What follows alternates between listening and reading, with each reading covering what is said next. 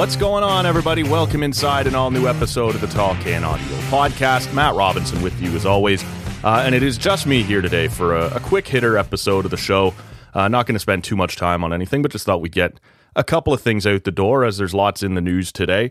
Um, we'll also let you know that next week we're excited to uh, to be able to let you know that both Steve Bunda and Michaela Schreider will be back on the podcast. Uh, Michaela earlier in the week, she's going to be in Tuesday evening, so you can probably look for that to drop on Wednesday morning. Uh, Bunda will be earlier in the day on Thursday, so we may get that out to you Thursday afternoon, or it could wait until uh, until Friday morning. But either way, we'll uh, we'll make that a little clearer as it gets closer. But excited to have the two of them back in studio as as frequent guests, friends of the show, people who enjoy a good craft beer and and some sports talk. So look forward to that next week. Uh, look, there's a few different things we could talk about here today. Uh, the Sens lost on opening night. The Leafs won on opening night. Neither one of them looked particularly impressive in doing so. Um, you know, the, there's people mad at the Texas Rangers for some reason. I do want to get into that in a minute. And uh, I guess we'll start, though, with Mark Shapiro's press conference on Thursday morning, where he addressed uh, and sort of put a final bow on the Toronto Blue Jays season. We heard from from manager John Schneider right after game two against Minnesota. We heard from, well, some of us did. We heard from Ross Atkins on Saturday during Canadian Thanksgiving. Uh, a fairly cowardly place to schedule that press conference on the long weekend. Um, I have a feeling they knew exactly what they were doing, and basically, uh, based on the uh, the performance that Atkins had during that press conference, I guess I don't blame them for wanting to hide it because that was a bit of a shit show. And uh, Shapiro was the final one to speak on uh, on Thursday morning here. And if he had just spoken on Saturday instead of Atkins, I think the last week that the Blue Jays have had would have gone a lot smoother. There'd be a lot less people calling for for heads and and wanting people fired and things like that. Atkins has no idea how to speak or just generally appear to be a human being. They kind of send out the Ross bot to to just say some words, but there's no there's nothing there that leads you to believe that you're speaking with a human being with emotions and, and an ability to empathize with with the fan base or, or anything like that. And and so it wasn't a good performance. And a lot of people thought he threw John Schneider under the bus by saying that the Berrios decision was entirely uh, John Schneider's. And maybe it was, but a leader typically is the type of person who stands up and takes far more um, criticism than he actually deserves and accepts far less credit than he probably deserves. And Atkins did the opposite.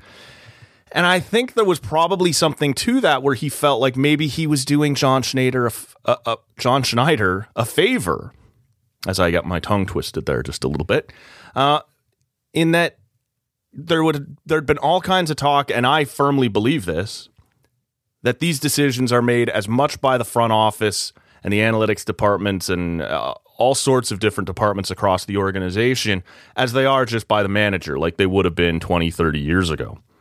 And so perhaps when Ross Atkins comes out on Saturday and says, no, that terrible decision was all John's, he thinks he's giving John the autonomy right? He he's giving the public appearance that no, no, no, John Schneider is the man in charge during these games.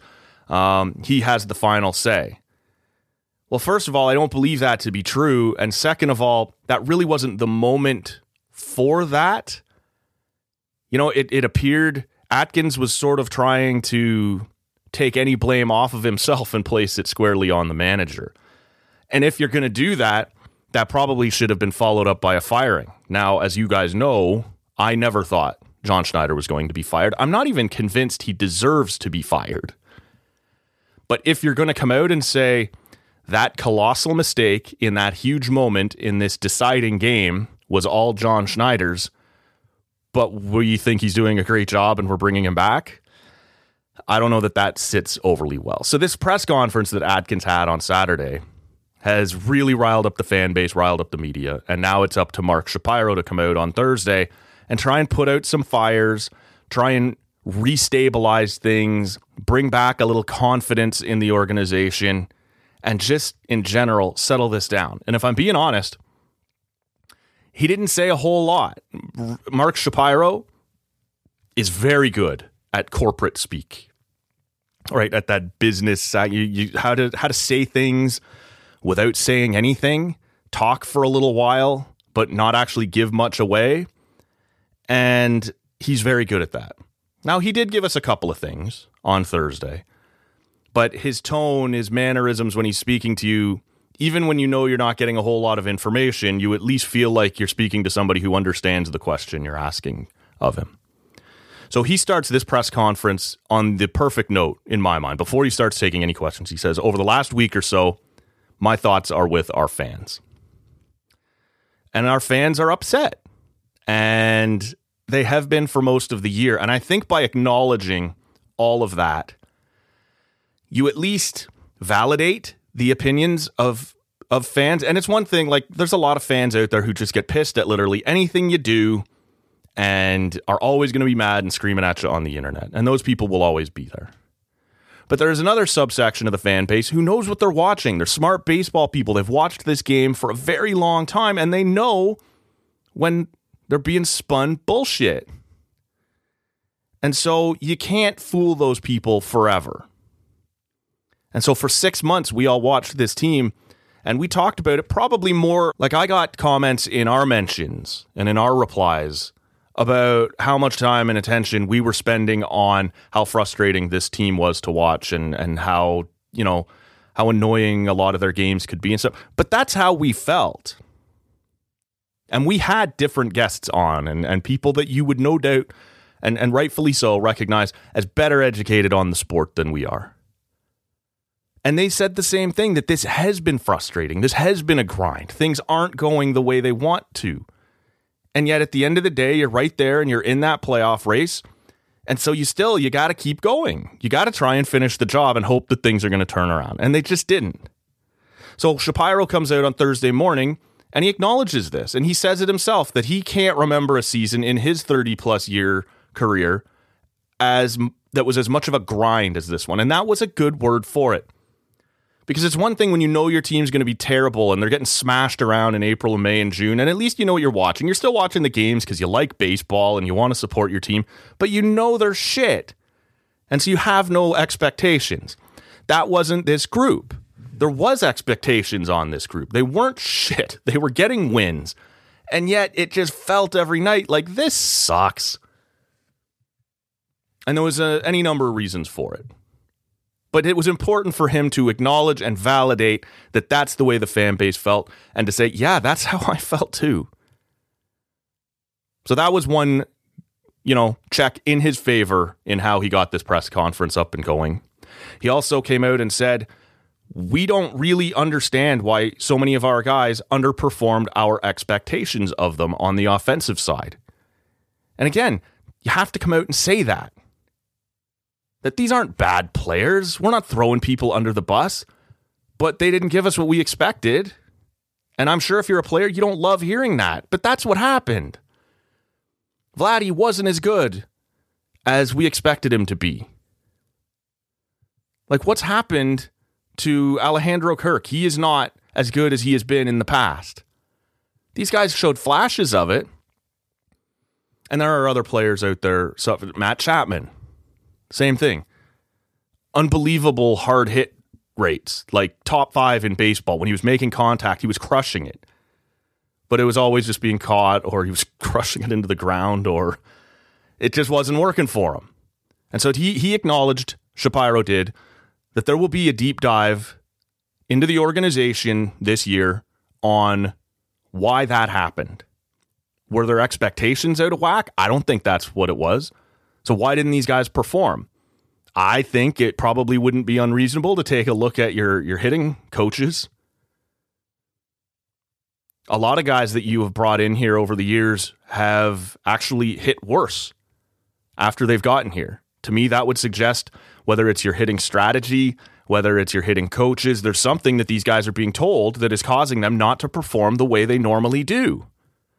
And so you need to know why that is. And I thought it kind of went without saying, but apparently there was a lot of fans who needed it said, and so he said it. We will look into it this offseason. I was interested in one thing um, that he said that was about that game too, about the Berrios decision. And he said, uh, now first he kind of, I guess, got tripped up a little bit and crossed his words. He at first said that it was a mistake to do it, which was interesting because on Saturday, Ross Atkins said it wasn't a mistake. Atkins said we only gave up two uh, two runs in that game, and so our pitching strategy was successful. Well, I see the logic in that. You should be able to score more than two runs and, and make up for that. I, I understand what he's saying, but that's not what anybody wanted to hear in that moment, and it doesn't explain why you went away from Berrios while he was having probably the performance of his season, maybe the best performance we've seen him had as a Blue Jay. So, uh, Shapiro on Thursday says at first that it was a mistake. Someone asked him later to clarify that, and he comes back and goes, Actually, I didn't think it was a mistake. So whether he got tripped up the first time and wanted to clarify, or sort of pumped the brakes and went, Okay, now I'm throwing people under the bus, I shouldn't go that far, is interesting. Um, but I'm not going to hang him out to dry on that because, like I said, it's possible that he just misspoke the first time or didn't totally understand which part he was calling a mistake. But was what was crystal clear was on Saturday, Atkins said that he found out that was going to happen when we did the Berrios lift, bringing in Kikuchi, hoping that uh, in response, Minnesota would take their lefties out, bring in their righties to hit, and then you take Kikuchi out, and the rest of your bullpen arms that are all right handed have a better matchup.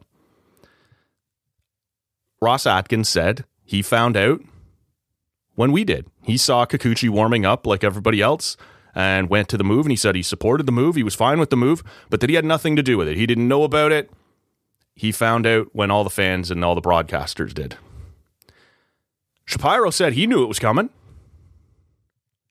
On Thursday, during his press conference, Mark Shapiro says, I knew that was going to happen. Um, and like I said, he went back and forth on whether it was a mistake or not, but he said he knew about the strategy and was fine with it.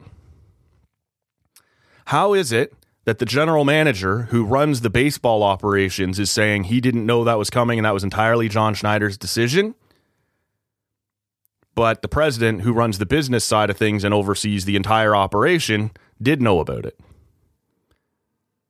Uh, you can believe who you want on that. I have my theories.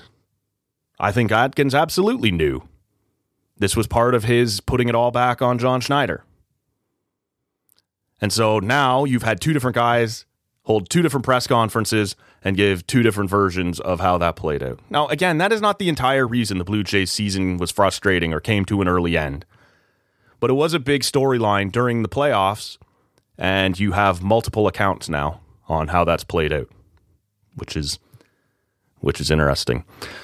Let's talk about the Senators for a second. Uh, I'll be honest with you, I did not see all of the uh, the Sens game. I was watching the Leafs game on Wednesday night, and I wasn't having all that much more fun than uh, than Sens fans were. But I did go back. I watched the extended highlights. I've spoken to a couple of people. I, have sort of read the articles, and I'm not going to sit here and and tell you what happened in that game and where it was lost. Um, as I said, I did I didn't see enough of it to get the full context. But what I can tell you is that the Ottawa Senators optimistic as people are about them, are not equipped to roll into Carolina on opening night with two rookies in their second and third center slots. You're going to get rolled every time. Not, uh, I'm not saying they're going to lose every single game until you get those guys back in your lineup. But on opening night, when everybody's fired up and everybody's healthy and all these things, Carolina was always going to win that game. And that's going to be the case when you go up against some of these tougher teams until these guys are back in the lineup. And when you look at Carolina, who, as I said, are a very good team, great defense, Aho is elite, all these things. But this is not a one, two, three center punch in Carolina that is typically regarded as like the strength of their team. It's not a team with stars up and down the middle. You know, Jordan Staal is fine. Aho is better than fine, but he's not McDavid, right? He's not Crosby.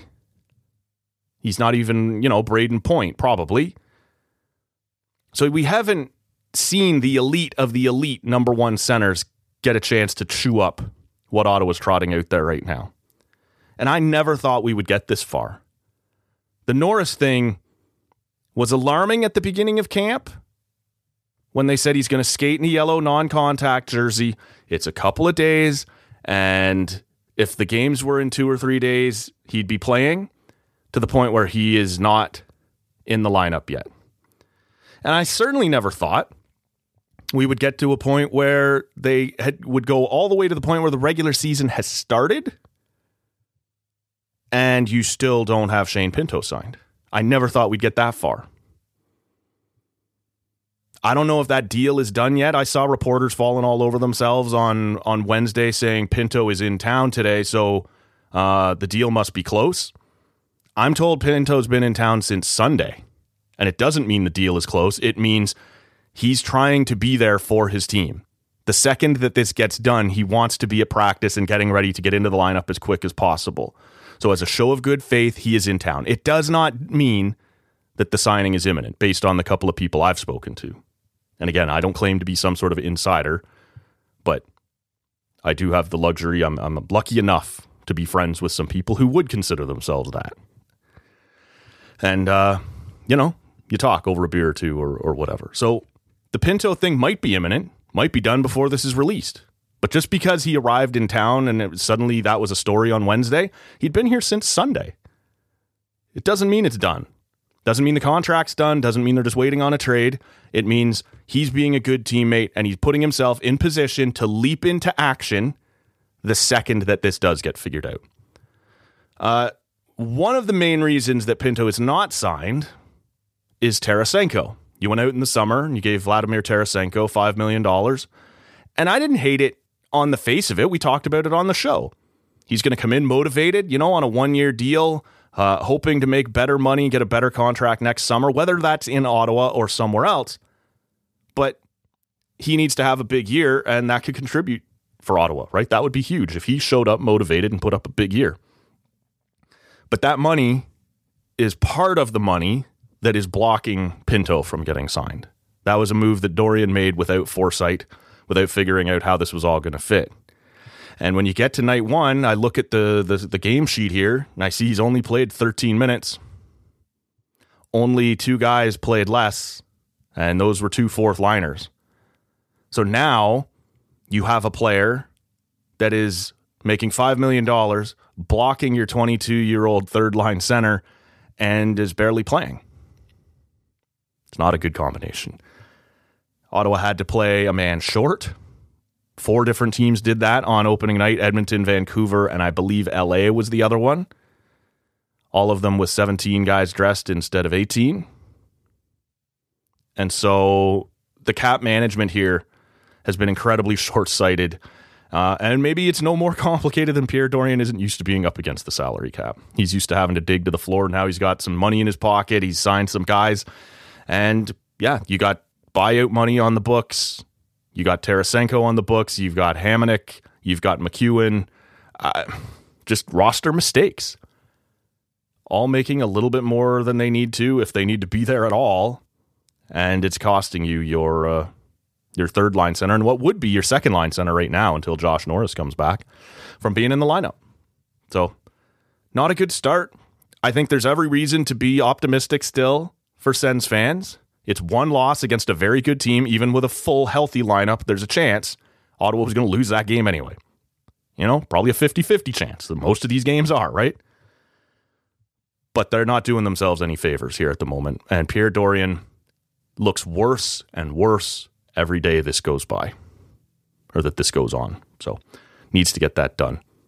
Uh, we'll talk about the Leafs here for a minute. I thought their opening night was pretty lackluster. Uh, started out pretty poorly, got themselves back into it, pissed it away again, only to get themselves back into it and win once more. Uh, a couple performances that stood out. I think Nylander, for the most part, throughout the game, was maybe their best player. Uh, Matthews had certainly the best flashes, uh, and he was pretty good all night. Obviously, he's got a, another hat trick. Um, got cleaned out on face-offs in the first period. I don't think he won a single one which is unusual for him, especially against a team like Montreal, which is not particularly good on the draw, or at least wasn't last year. I believe they said on the broadcast Toronto was the fourth best face-off team uh, in the league last year at like 54% or something, and Montreal was down at 46%. So that was odd. John Klingberg is going to be a bit of an adventure. A minus two on opening night, despite having uh, two primary assists and very nice assists. And there was a couple of moments where he was skating the puck out of danger pretty well. Uh, gorgeous pass to Nylander on one goal. Um, looked reasonably comfortable running the number one power play despite having not been around for a lot of training camp.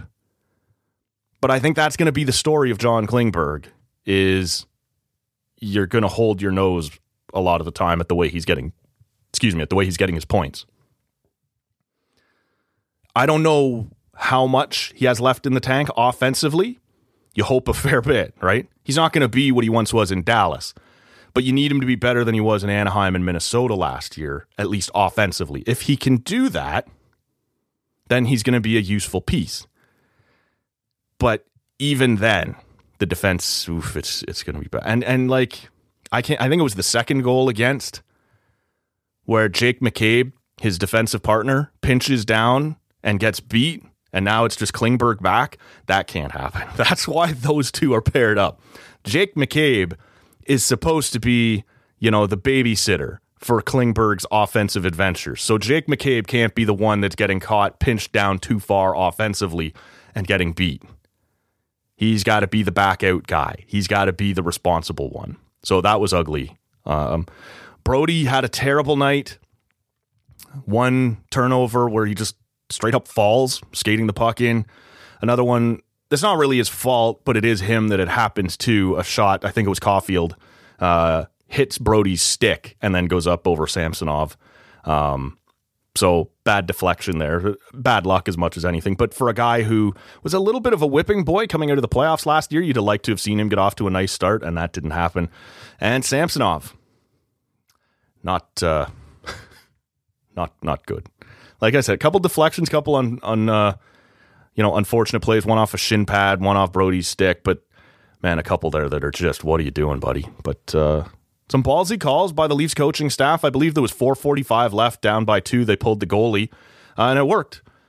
Just as often, it doesn't. But uh, Matthews manages to tuck one in, and then they tie it up late, and then uh, win it in the shootout. But that was hardly an inspiring performance from the Toronto Maple Leafs. You take your two points and uh, barely scrape by the Montreal Canadiens in a shootout um, in the season opener. And uh, yeah, but I, I, don't think it answered anybody's questions. One of the things that's going to be a problem here for the Leafs, and maybe as much for the fan base as anybody, I think people got to understand just how much worse the forwards are going to be this year defensively. I have questions about the defense itself. We've talked about that. You know how can can can Mark Giordano keep up at 40 years old? What's John Klingberg going to be? Can Timothy Liljegren take another step? There are major questions. But the forwards that have left, Ryan O'Reilly, Alex Kerfoot, Noel Acciari, like these are guys who contributed defensively, who were part of your penalty kill. You know, you can think what you want about Luke Schenn, and he was better than we expected when he was here. That was on that back end. But like up front, you lost some pretty responsible defensive pieces and replaced them with the complete opposite. Tyler Bertuzzi and Max Domi are going to be useful players. They're going to put up points for the Leafs. They're bad in their own zone. Fraser Minten, I don't know how long he's going to be here. He looked a little nervous on opening night. Maybe that's to be expected.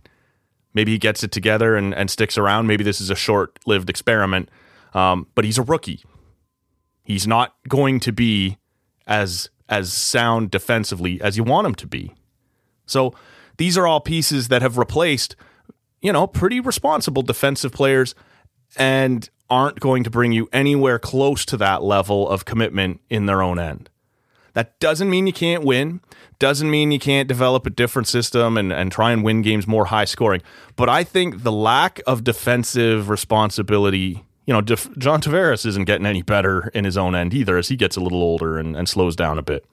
The lack of responsibility in that forward group is going to make the defense look bad more often. And I think, like I said, the defense is already going to have its issues. But if it's now raining shots that never used to get through because the forwards aren't tracking back or aren't getting in the lanes, that's going to make this decor look worse than it is. And that that's a bit of a trickle down effect. Now the defense is getting blamed. Now Samsonov's facing more rubber. Is he up to that? Um, you know, we'll see what he's going to look like. He didn't have a great night one. This is going to be a different looking team than you're used to. Giving up more chances, giving up more goals, and you're just going to have to hope that the extra offense that you've brought in can outscore that a little bit. But buckle up because the John Klingberg experience that you saw on uh, on opening night that was sort of, hey, look, that was pretty slick. Oh shit, look, now it's back in our net. I think that's going to happen sort of team wide. You're going to put up some more goals than you're used to seeing, but you're going to give up some more as well. The last thing I wanted to touch on the Texas Rangers advance on uh, on Wednesday night, move on to the ALCS. And there was some people kind of mad at them about it. And this stems from the party in their clubhouse after they have clinched. And Justin Verlander gives a little speech where he swears quite a bit. And uh, the Fox Sports cameras are in there and catch the entire thing live on TV. All right, come on. All right, shit. Uh, boys, this is uh, this is one of those seasons. You know, nothing went our fucking way early. We battled through injuries. Yeah. Um, we fucking grinded. I wasn't even fucking here. I'm happy to be back. Yeah. The seventh fucking time. Seventh fucking time. All right. Don't look that. Don't take that for granted. On seven, everybody pop these motherfuckers. One, two, three.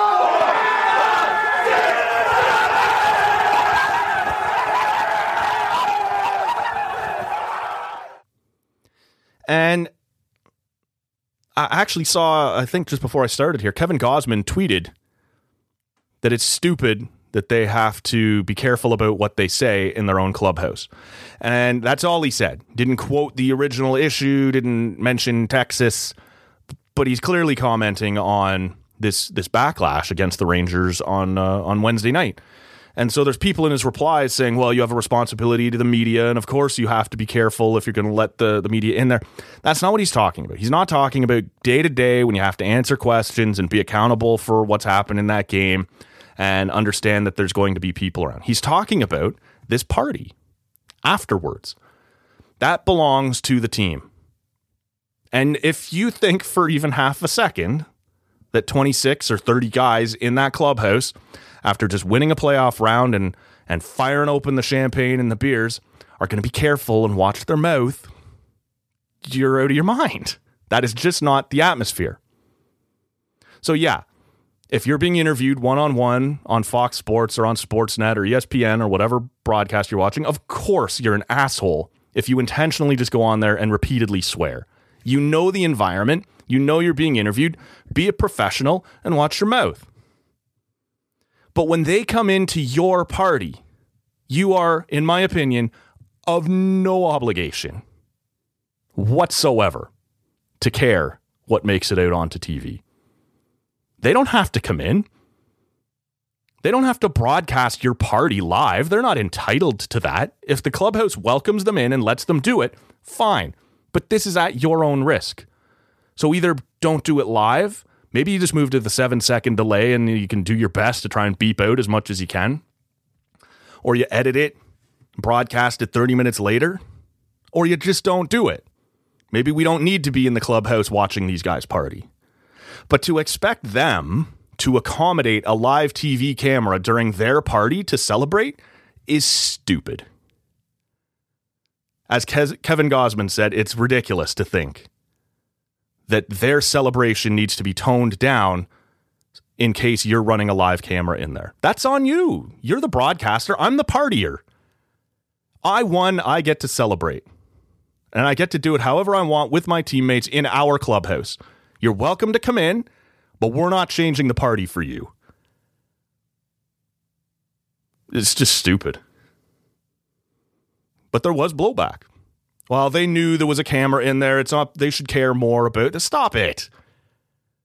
The camera is there by its own choice, right? The network has decided they're going in. Well, you know what that party is going to look like. You know exactly what's going to happen. So prepare yourself. Either accept that there's going to be cursing going out as these guys party together, or run the delay and beep it later, as I said. Just my opinion on that. I can't believe the things that we argue about and fight about online these days. to think that, uh, oh my God, Fox Sports, those poor people, they brought their camera in and now there was people swearing on their airwaves. Get lost. It was entirely their choice. So, last thing. I think I said the uh, the Rangers are going to be the last thing. Just quickly, uh, Gary Bettman and his League of Advisors and hockey is for everyone. Fuck off with the pride tape thing. You look like total Stone Age douchebags. I was pumped to see people like Morgan Rielly say, yeah, we'll find our own way to support them. I was pumped to see Scott Laughton, former Oshawa general, love you, buddy, stepping up and saying, yeah, I'm probably just going to use it anyway. And if they say something, they'll say something. I put it out on Twitter when the announcement was made. Half the time when you cross check someone in the face and leave them bloodied and toothless, the next day we see a tweet. We have fined this player $2,500, the maximum allowable under the CBA. These piddly ass fines that do nothing. These players can afford to pay the fine if they want to use the rainbow tape we talked about this when it became a story last winter. Some of the guys not wanting to wear the pride jersey. That's where all this started. Some of the guys starting to look bad. Well, if I don't wear it, then I'm going to be, pre- uh, you know, people will judge me. Yeah. Yeah, they will. You are entitled to do what you want to do. You are entitled to your own beliefs, and you are entitled to be judged for them. But they didn't like that. And so instead of just undoing the jerseys, which was shit enough. And they undid it all, not just the Pride nights. It's military nights, it's heritage nights, it's everything. Nope, can't can't do it. Instead of just taking that away, let's say I could wrap my head around the idea that well, it's unfair for the team to say you should wear our Pride jersey for 20 minutes during the warm up. Let's say that's too hard for people. Let's say I can get my head around that. You go all the way the other way and say no one can use the tape during warm up one night a year. We go from you can't force people to wear the jersey to you absolutely can force people not to express their beliefs and their support. We can't force people to wear the jersey, and we can force people not to use the tape. Fuck you. I had somebody in my replies call that fascism. Somebody wishes to express themselves the league says, no, you can't express yourself, and the guy wanting to use the tape is the fascist? Get a dictionary, you fucking lunatics. Crack, cracking down on people expressing themselves is like page three of the fascism handbook. Like I said, maybe you can talk me into saying it was unfair to ask everyone to wear the jersey if it was uncomfortable. It is ridiculously unfair to say that no one can put tape on their stick during warm up. You've gone all the way the other way, and it's for the exact same reason. If on Pride Night, 16 guys say, I'm using the tape, and two don't, they want to protect those two who are now standing out. We don't want them to have to defend their actions or their decisions. 16 guys want to do it. Great, let them do it. Two don't. Great, don't. No, no, no, they'll stand out. Everyone will notice. Yes, they will. Fucking ridiculous. I was pumped to see that, uh, according to Ian Mendes and his reporting, that there are uh, teams and players across the league who have already reached out to the uh, the company that makes Pride Tape and and have ordered it. Whether they're planning something or not, or whether they just bought it to support the company, we can't say yet. But I promise you there will be players who use it. They'll pay the fine and make the league look like, uh, well, what I say at the beginning, Stone Age douchebags. Fine, don't force everyone to wear the jersey, but don't force those who want to to not, just to defend people who don't want to answer for their, themselves and their beliefs. It's cowardice. And maybe the most cowardly part of it right now is we have heard from all sorts of people. We have heard from the league and the mandate. We have heard from players that were interviewed. We have heard from the PWHLPA. We have not heard from the NHLPA. The Players Association has said nothing because, as usual, they're going to defend the homophobes and not the people that the homophobes have hurt. So fuck all of this. Pretty stoked to see uh, who uses it anyway. The NHL sucks.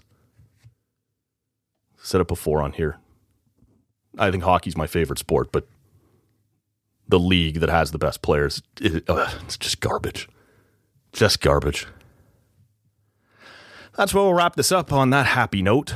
Don't forget, uh, Friday morning, Ethan Scheiner, author of the book Freedom to Win, is going to be here. That is the story of the uh, the Czech hockey team trying to battle back against the Soviet oppressors during uh, the 60s and 70s. Great read.